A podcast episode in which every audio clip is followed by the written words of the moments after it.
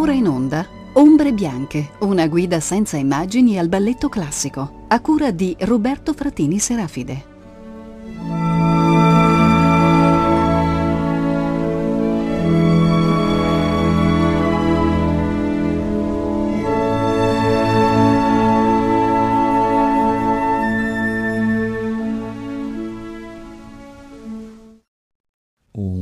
Cordiale saluto da Roberto Fratini Serafide a tutti i gentili ascoltatori di Rete Toscana Classica. Benvenuti a questa ultima puntata di Ombre Bianche, il nostro racconto per immagini del balletto eh, classico articolato nelle sue tre fasi principali che sono il eh, pre-romanticismo, il romanticismo propriamente detto e il post-romanticismo era mh, doveroso dedicare l'ultima puntata alla dissoluzione del genere del balletto classico, alla liquidazione in cui incorre, dati anche i profondi cambiamenti eh, dello scenario storico sul finire del XIX secolo. Abbiamo visto nella puntata precedente, parlando del balletto Raimonda, l'ultimo capolavoro di Petipa, eh, che in realtà già in Raimonda erano abbastanza evidenti i sintomi, i prodromi della disfatta, abbiamo già uh, anticipato come uh, sul finire del XIX secolo, durante il prepensionamento di Petipa, i teatri imperiali di Pietroburgo formavano un, un gruppo di giovani eh, creatori e anche mh, giovani interpreti estremamente dotati eh, tecnicamente, eh, ma anche piuttosto uh, ribelli e polemici in termini di estetica e di poetica. Ora, probabilmente il grande miracolo del ballettismo russo alla fine del XIX secolo è che la traiettoria di questi interpreti e, e creatori Ehm, venisse eh, in qualche modo a incrociare eh, la traiettoria, la parabola eh, umana e professionale mm, di una personalità che era quella di, di Aghile, che aveva lavorato per qualche tempo con i balletti imperiali, ma ne era stato poi allontanato per incompatibilità, diciamo caratteriale ed estetica rispetto ai programmi dei balletti imperiali. La grande, eh, la grande uh, utopia di Diaghilev, il grande progetto culturale era quello di uh, liberare il balletto classico russo, l'accademismo russo da tutti i cascami delle estetiche passate e soprattutto da uh, un certo tipo di poetica romantica ormai irrancidita, selezionare il meglio della modernità e in qualche modo cercare nell'Europa occidentale quel successo e quel riconoscimento che i nuovi coreografi non ottenevano in Russia e in Europa orientale. Il grande progetto dei ballet russes di Diaghilev, dei balletti russi di Diaghilev, che iniziarono come stagione estiva in teatri parigini, per lo più al Teatro des Champs-Élysées, e eh, si trasformarono poco a poco in una compagnia stabile, attiva tutto l'anno in tutti i principali palcoscenici del mondo, un'avventura che durò di fatto fino al eh, 1938, fino alla morte eh, di Diaghilev. Ecco, l'avventura dei russi principalmente consistette in questo, in come cioè l'Europa occidentale ricevesse la uh, rivelazione stupefacente di una danza russa che rompeva completamente con le leziosità e con il vecchiume, se vogliamo, di ciò che rimaneva del balletto classico nella tradizione occidentale soprattutto nella tradizione francese. Ma per fare questo era fondamentale che in qualche modo i nuovi coreografi dei balletti russi selezionassero letteralmente una nuova poetica. E sicuramente il segno principale di questa nuova uh, poetica era uh, la grande pittoricità, il colorismo, il cromatismo, l'energia, la rivalutazione della figura maschile e in generale un clima di barbarie, un clima di sfrenato uh, dionisismo che culminerà nel 1913 nel grande esperimento nijinschiano della sagra della primavera di Stravinsky, ma anche prima del 1913 eh, Nijinsky fu dapprima l'insuperato interprete della poetica diaghileviana, successivamente coreografo, in ogni caso l'incarnazione del nuovo tipo di ballerino, che era un ballerino eh, estremamente sessuato, quindi di inquietante sensualità, ma al tempo stesso un modello di ambiguità un modello di superamento della sclerosi tra i sessi tipica del balletto dell'età precedente. Um, nella sua opera di esportazione della danza russa in Occidente, Diaghilev e i suoi coltivavano da una parte l'innovazione, quindi da una parte eh, imparentavano la loro estetica con l'estetica di tutte quelle avangu- avanguardie artistiche che giravano attorno alla rivista Mir Iskustva, il mondo dell'arte, rivista di grande prestigio in cui lavoravano molti eh, simbolisti, eh, post-simbolisti russi e eh, che benché esistita, eh, edita durante solo quattro anni, cambiò per sempre il panorama della cultura russa di inizio Novecento. Quindi da una parte si coltivava la barbarie, si coltivavano le avanguardie, si coltivava lo sfrenato cromatismo di coreografi come Baxt e Benoit. D'altra parte la missione di Diaghilev era di far apprezzare in Occidente i grandi conseguimenti dell'accademismo russo, quindi di fare in un certo senso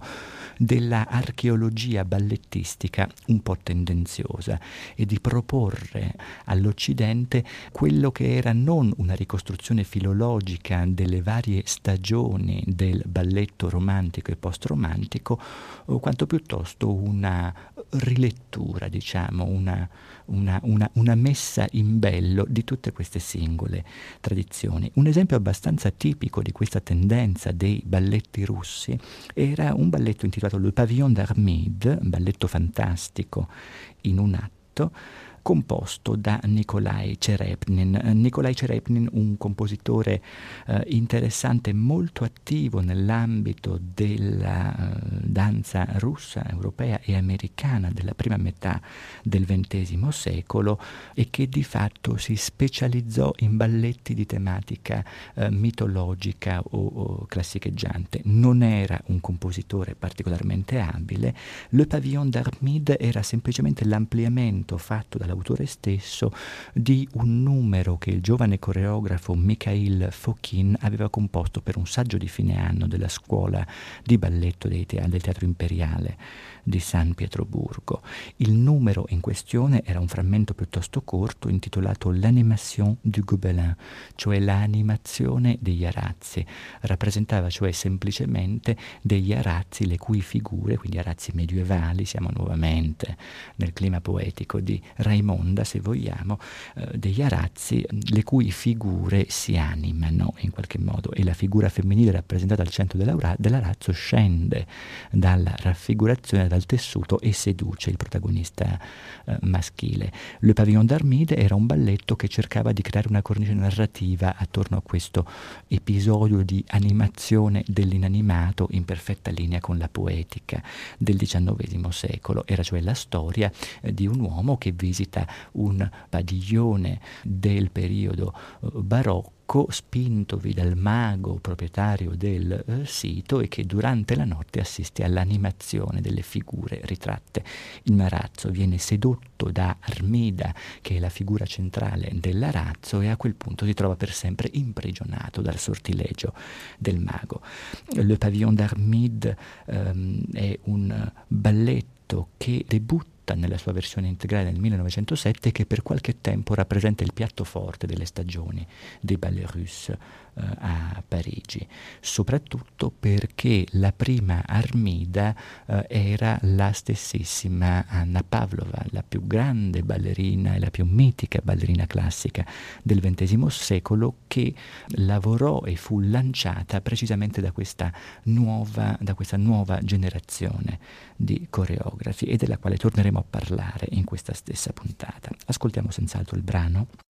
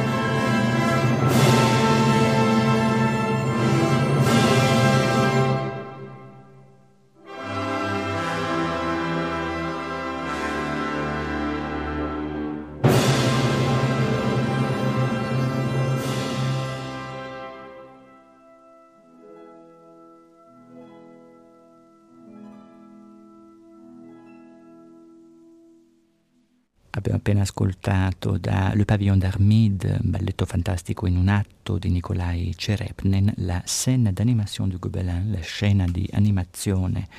del Gobelin, eh, nell'esecuzione della Boston Symphony Orchestra diretta da Henry Scheck.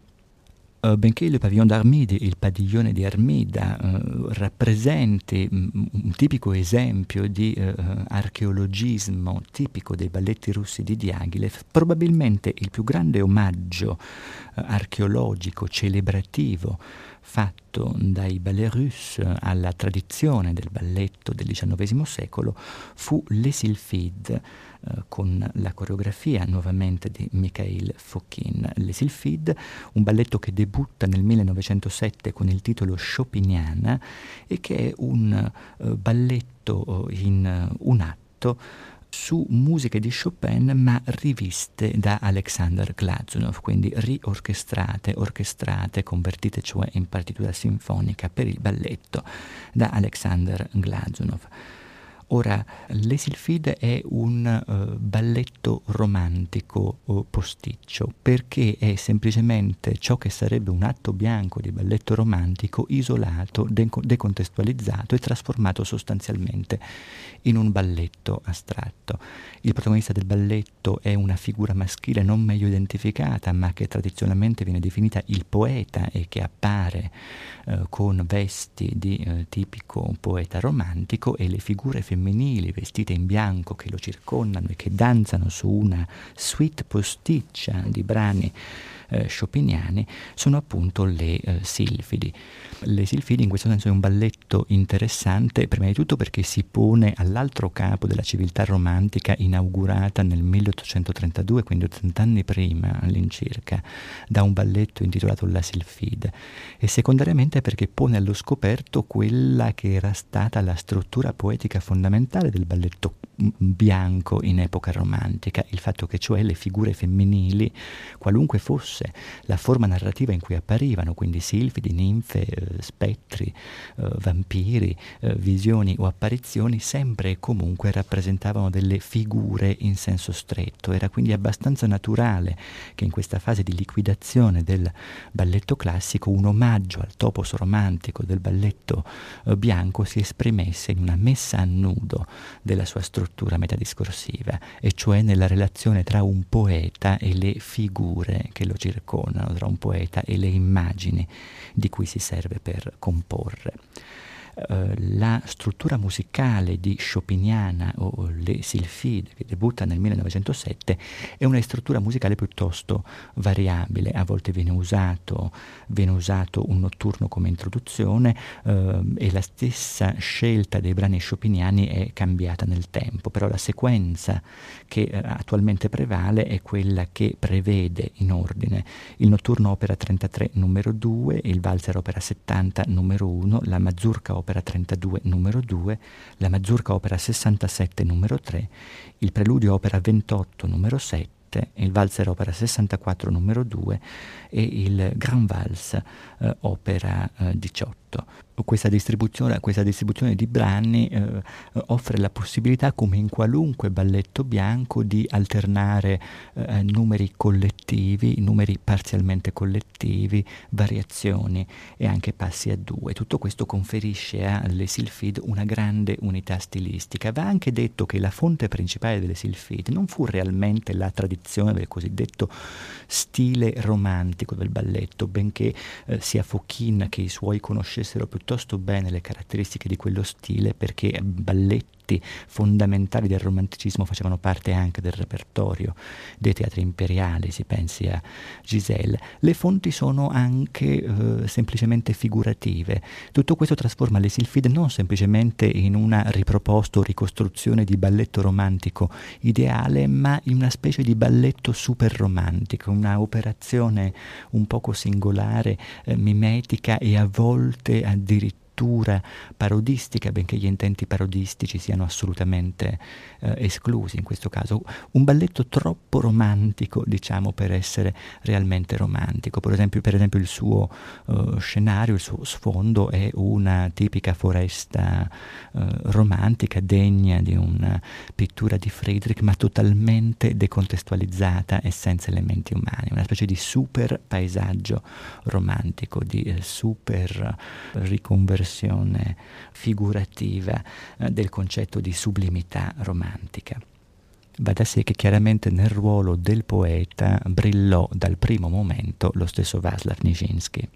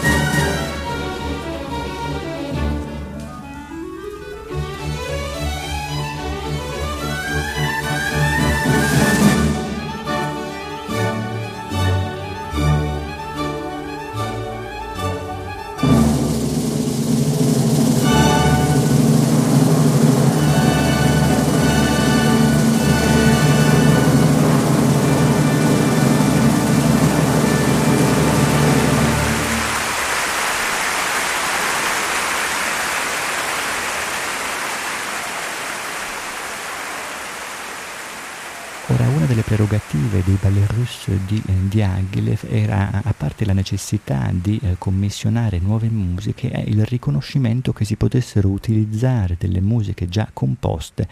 per ballare, che questo permettesse di nobilitare la danza accostandola a musiche più nobili di quelle che normalmente le venivano applicate. Questo è il caso per esempio di Chopiniana delle Silfide, benché in realtà l'abitudine o la proposta di danzare su musiche di Chopin non venisse dall'ambiente della danza classica, ma in questi stessi anni eh, dalle radici della nascente danza moderna. Chi cioè normalmente danzava accompagnandosi con con uh, musiche di Chopin era la stessissima Isadora Duncan. Isadora Duncan, giovane, spregiudicata danzatrice californiana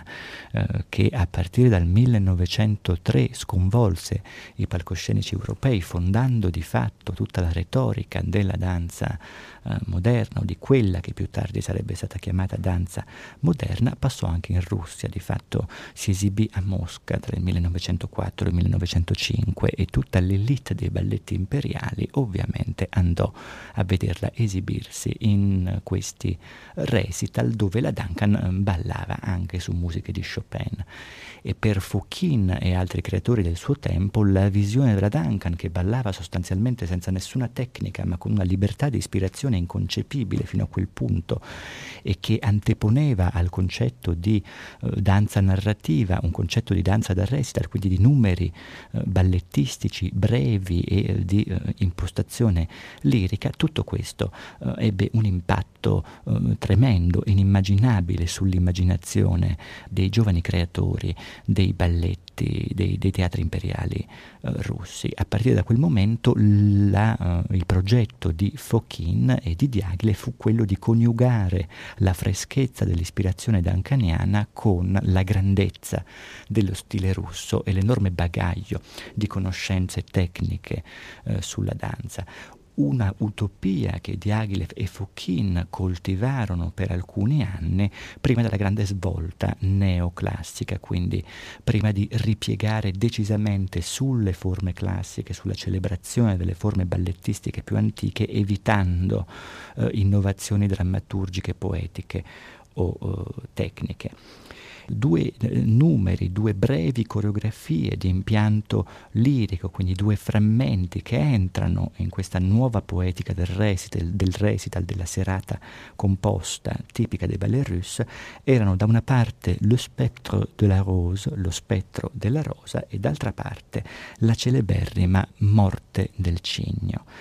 Um, lo spettro della Rose era non un frammento, ma un breve numero, un breve quadretto, diciamo, bozzetto coreografico della durata di circa uh, nove minuti, eh, eseguito sulla musica di Carl Maria von Weber, compositore uh, attivo tra la fine del XVIII e l'inizio del XIX secolo, intitolata Aufforderung zum Tanz, uh, cioè letteralmente invito alla danza,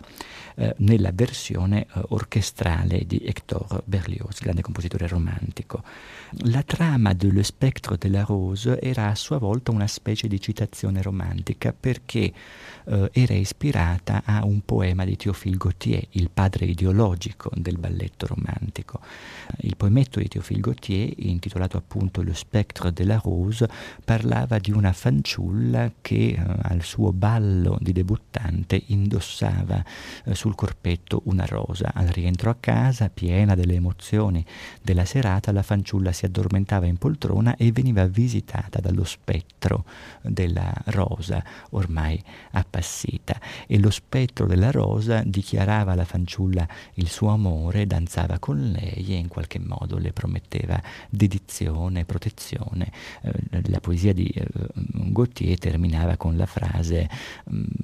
con, con, con alcune dichiarazioni rispetto al fatto che la rosa era sfortunata per essere morta sul petto della fanciulla, ma eh, ciò nonostante questo destino sarebbe stato invidiato persino dai, dai re. Da tutto questo Fokhin e Diaghilev decidono di trarre per, mille, per la stagione del 1911 un bozzetto coreografico che raffigura la ragazza al rientro a casa e quindi l'arrivo dello spettro della rosa, ovviamente assegnato alla straordinaria interpretazione di Vaslav Nijinsky,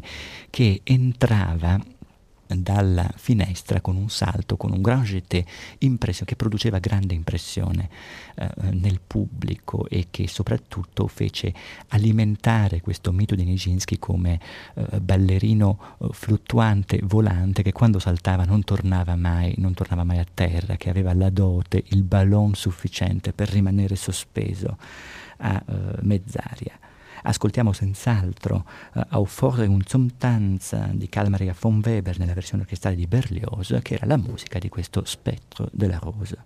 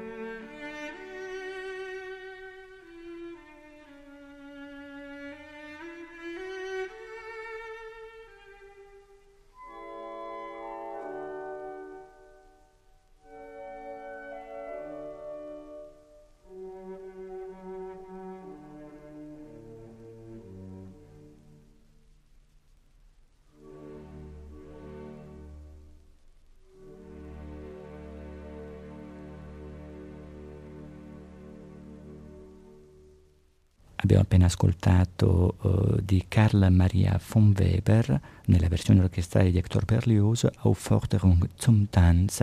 uh, invito alla danza, nell'esecuzione dei Berliner Philharmoniker uh, diretti da Herbert von Karajan, ricordando che questa musica accompagnava la celebre coreografia di Fouquin, Le Spectre de la Rose, il cui debutto fu fissato nel 1911 al Théâtre des Champs-Élysées. Ora, benché eh, lo spettro della rosa, lo spettro della rosa um, sia um, assai esemplificativo di quella tendenza dei ballet russi di Diaghilev che abbiamo um, definito come archeologica o, o pseudofilologica, cioè la tendenza a ripercorrere eh, temi che erano stati caratteristici del romanticismo per restituire all'Europa occidentale un romanticismo trasfigurato dalla poetica eh, russa. Sicuramente mm, il brano coreografico più emblematico di ciò che abbiamo chiamato liquidazione del balletto classico, il vero requiem, il vero canto del cigno, per fare un gioco di parole, della civiltà del balletto post-romantico russo e della civiltà tutta del balletto classico del XIX secolo, è la mitica Morte del Cigno. La Morte del Cigno, che non è altro che un bozzetto coreografico, una variazione, di fatto un assolo coreografico di poco più di eh, tre minuti eh, sulla musica di Camille Saint-Saëns, Le Cygne, Vignes dal Carnevale eh, degli animali, con la coreografia di Mikhail Fokhin, la morte del cigno si è trasformata nei decenni nel brano di danza classica più conosciuto dal pubblico di tutto il mondo. E questo perché anche la danzatrice che per prima interpretò il ruolo, che era la mitica Anna eh, Pavlova, che lavorò con i russe per qualche tempo, ma che poi di fatto si rese autonoma e decise di girare il mondo con la sua compagnia, vivendo sostanzialmente su treni e uh, in alberghi, portò questo assolo in zone del mondo in cui non era mai stata vista una ballerina classica, non era mai stata vista la danza classica. Per molti, quindi, durante la prima metà del Novecento e prima della morte di Anna Pavlova, la morte del cigno rappresentò la danza classica per antonomasia e quindi era abbastanza inconcepibile per loro pensare che la morte del cigno venisse alla fine di una parabola lunga un secolo, che la morte del cigno fosse di fatto un balletto moderno. Mentre lo era e lo era perché eh, prima del sisma estetico e poetico portato in Russia da Isadora Duncan era inimmaginabile una variazione di questo tipo, quindi un brano coreografico autonomo di contenuto eh, lirico eh, molto breve e la cui forza poetica si basasse principalmente sull'interpretazione psicologica della protagonista. Rappresentare il cigno agonizzante significava rappresentare qualcosa come un requiem del balletto classico, in un certo senso regalare al cigno di Tchaikovsky la morte di cui non aveva potuto godere uh, in scena. La morte del cigno era peraltro un numero coreografico relativamente semplice perché limitava il vocabolario della danza classica a pochi passi molto uh, semplici e affidava la sua forza poetica più che altro a uh, questioni di accento e a posizioni che avevano il dovere di comunicare questo eh, senso di uh, agonia. La stessa Anna Pavlova che uh, eseguì la morte del cigno migliaia di volte in vita e che ancora nel letto di morte, come dicono gli, gli, aneddoti, chiedeva che le portassero mm, il suo vestito da cigno, ecco, Anna Pavlova per la prima volta nella morte del cigno era libera di improvvisare. Di fatto la morte del Cigno è un uh, proto e micro balletto neoclassico dove si lascia anche ampio spazio alla improvvisatività della uh, protagonista, il che ha permesso alla morte del Cigno di trasformarsi nel cavallo di battaglia di molte interpreti nel corso del Novecento. Probabilmente il Cigno morente più sconvolgente della tradizione moderna e contemporanea rimane Maya Plisetskaya, che trasformò effettivamente la morte del Cigno nel suo uh, cavallo di battaglia e in un frammento neoclassico di grande, di grande modernità, di grande eh, complessità poetica. In effetti, riassumendo, potremmo dire che la morte del cigno di Mikhail eh, Fokhin era eh, un tentativo di eh, assolo duncaniano, però calato nelle forme della danza classica. E siccome lo stesso Fouquin percepiva il forte stridore tra la poetica di Isadora Duncan, che era una poetica uh, barbarica, era una poetica ispirata alla danza dell'antica Grecia, era una poetica ispirata alla naturalità, e invece l'estetica dell'academismo russo, che mh, alla fine del XIX secolo era una poetica segnata da un grafismo estenuato, da un tecnicismo eh, estenuato e da un livello di eh, formalismo molto elevato, per certi aspetti Fouquin intuisce nella morte del cigno che l'unico effettivo punto di incontro tra queste due poetiche così distanti può essere solo di tipo funebre. In un certo senso è come se il balletto classico, la poetica classica potesse incontrare la modernità soltanto morendo, cioè potesse incontrare la modernità soltanto vivendo la propria agonia. D'altronde tutto il neoclassicismo del XX secolo per certi aspetti rappresenta questo, rappresenta la sopravvivenza vampiresca di uh, un linguaggio ballettistico che percepisce la propria uh, fine, la propria morte, percepisce il proprio superamento ad opera di altri linguaggi, ma che uh, ciò nonostante continua a sopravvivere vivendo la propria agonia, vivendo la propria non morte e vivendola anche in maniera eccezionale, straordinaria. Il neoclassicismo del XX secolo ci ha regalato capolavori indimenticabili. Ma ciò nonostante ciò che in qualche modo definisce già all'inizio del secolo la natura agonica, del, la, natura, eh, così, la, la, la, vocazione al moribondo eh, del neoclassicismo è La morte del cigno di Mikhail Fokhin, che a questo punto ascoltiamo.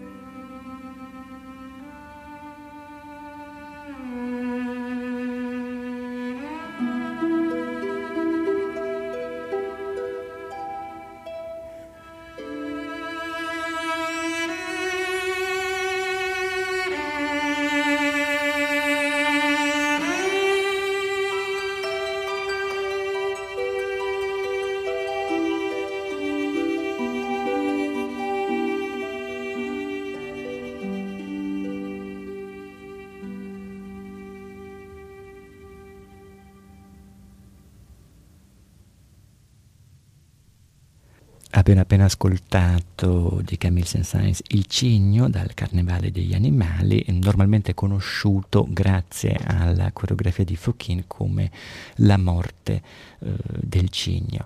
Nel corso di questi nostri eh, incontri abbiamo molto parlato di ballet blanc, di balletto bianco, facendo in qualche modo del balletto bianco il vero eh, emblema, il topos principale della danza romantica, tanto nella fase proto-romantica come in quella romantica, come in quella infine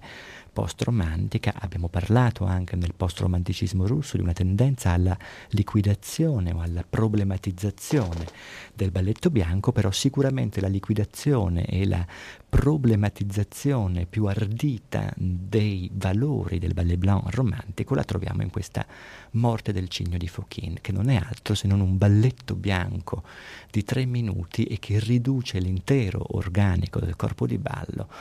all'organismo della uh, ballerina che vive la sua identificazione con il cigno nella forma uh, dell'agonia. È sicuramente una straordinaria sintesi delle poetiche del, delle poetiche del romanticismo, mm, è una sintesi che nel corso del Novecento ha creato anche eh, intenti di parodia, basti pensare a questo stesso assolo eseguito dai ballet eh, Trocadero di Monte Carlo, quindi eseguito da un ballerino, eh, da un ballerino travestito da, da, ballerina che perde piume per tutta la durata eh, dell'assolo, ma che continua ad avere, ad avere una certa forza di ricaduta sull'immaginario. Con questo, e quindi con la morte del cigno uh, di Saint-Saëns Fauquin, uh, vero requiem del romanticismo e post-romanticismo, diamo per concluso questo nostro uh, viaggio attraverso le poetiche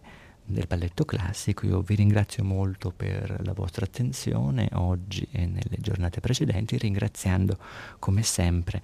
per il sostegno tecnico Valentina Marchi e Martina Campanale.